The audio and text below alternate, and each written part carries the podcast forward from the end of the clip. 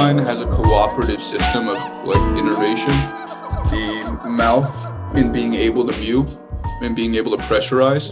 So it's why a lot of us will bite or make faces when we're doing something up force. We'll do that shit. It's because we don't have a pressurized midline or jaw. The gums are not experiencing that like smile pressure. When you smile, you'll feel that almost elevation of the jaw. And even if it's just a slight, like right at the corners, like you're just trying to show people your canines, enough of that, it brings us up into that trigeminal space and gives us a like a cooperative system of awareness. Like the base is founded for us to not have to focus everything in the the moving system which is the same. This guy corresponds with the uh, intra-abdominal pressure and then the palate corresponds with the pelvic floor. And if we don't have a uh, it's not tension because tensioning the two points, you could have a lot of missed spots. But if you have the whole pressure, just like if you're breastfeeding, mewing, you establish what is the constructive way in which we mitigate the prolapse of our throat or the collapse of our throat under the load of pressure or weight, whatever it may be, the panic effort. And if we can keep all that down, we're going to have way less issue with in and up. If we start to uh, alleviate those symptoms at the head first, we alleviate the construct downward. And when we think about like this is the the seed and the brain doesn't have sensation, but the skull and the surrounding neurology does. And so we're not trying to perceive our brain, we're trying to perceive the vehicle.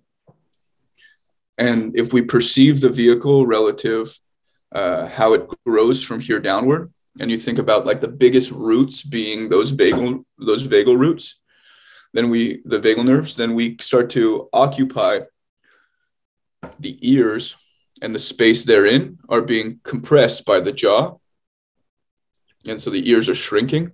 The ears are also being pulled forward because there's less scalp scalp involvement. There's not enough like actual shit going on with their face. There's just too much tension happening. They're creating a constrictive measure of like, I need to focus with tension as opposed to space and potentiating peripheral uh, peripheral nerve uh, input. And so when we get this guy to separate, then we start to evaluate there's a backside that's been tucking into it and compressing our vagal flow.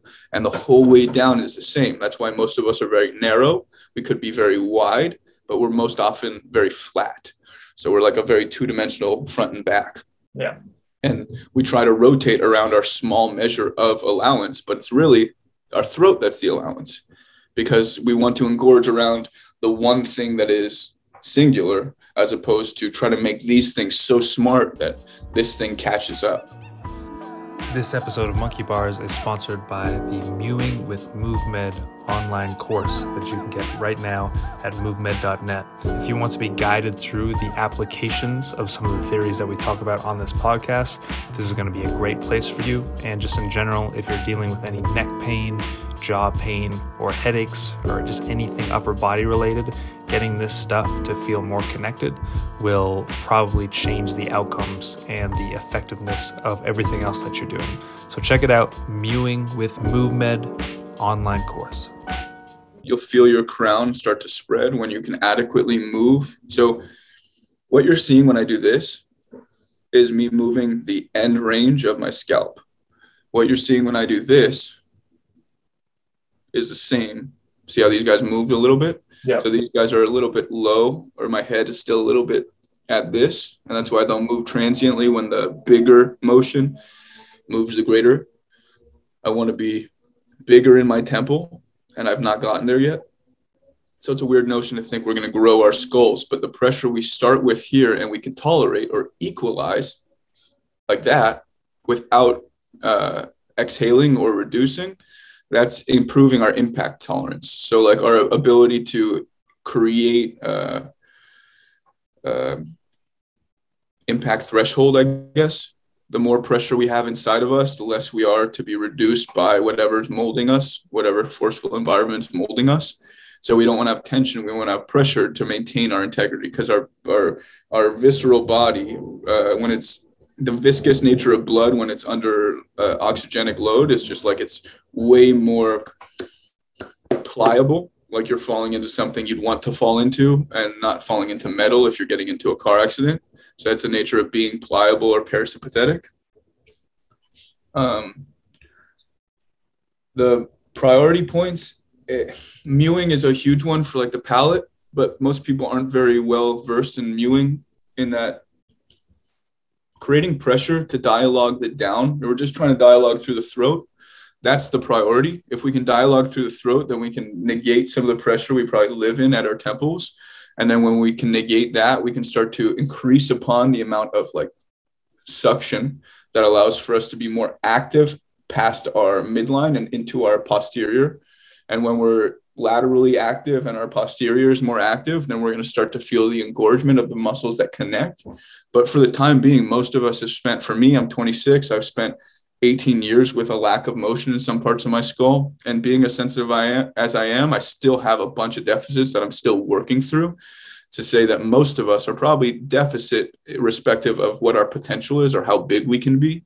And when we engorge our body to the point that it's supposed to be at or the blueprint is meant to be at, then our brain no longer has the uh, that like disordered behavior where it feels like there's why do I have the ADHD feeling or the whatever when there's a lack of uh, uh, coherence or integrity about the inputs, there's going to be a measure of mess about what all the things you're trying to write down and take notes on because you don't know where to put all that stuff.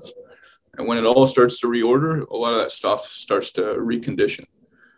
Uh, I feel like mewing, at least the way that it's been presented um, by uh, like the, the Mr. Mew himself, Dr. Mew, is very much, I don't necessarily get the intention of downward from the way he presents it. It seems like everything's up, lift the palate, spread the palate, like use a tongue. There's not really a, I guess there might be some of the like, like imagine you're trying to suck or whatever, or suck on your tongue that with it, but it doesn't really communicate the downward intention very well. Yeah, because it's mostly a, a dry and anaerobic thing that they're suggesting. It's like a posture thing. Same way, stick your chest up, shoulders back kind of stuff. And it's not making you know how to feel your way through it as much as it is trying to paint a picture for people that aren't hugely sensitive or uh, aware enough of the anatomy, I suppose. Um, your eyes are a pretty good indicator of the pressure that you have or don't have in your in your body. Like if you have a difficulty turning your eyes and not uh, like you fixing your gaze and the like and moving around it, uh, if you have shortened per- periphery, those two things are pretty good ways to uh, assess how big your midline or your awareness of your breath is. Because in the aspect of breathing inward, and you take a, a good breath, you're increasing the pressure to your eyes, and it doesn't feel good to be focal or tense through something that is increasing in pressure. So it should inherently um, bring more attention to how the changes of pressure to your body change the allowance for your eyes to stay focused. So most people are looking for a lot of inputs when they inhale because their eyes are no longer focused.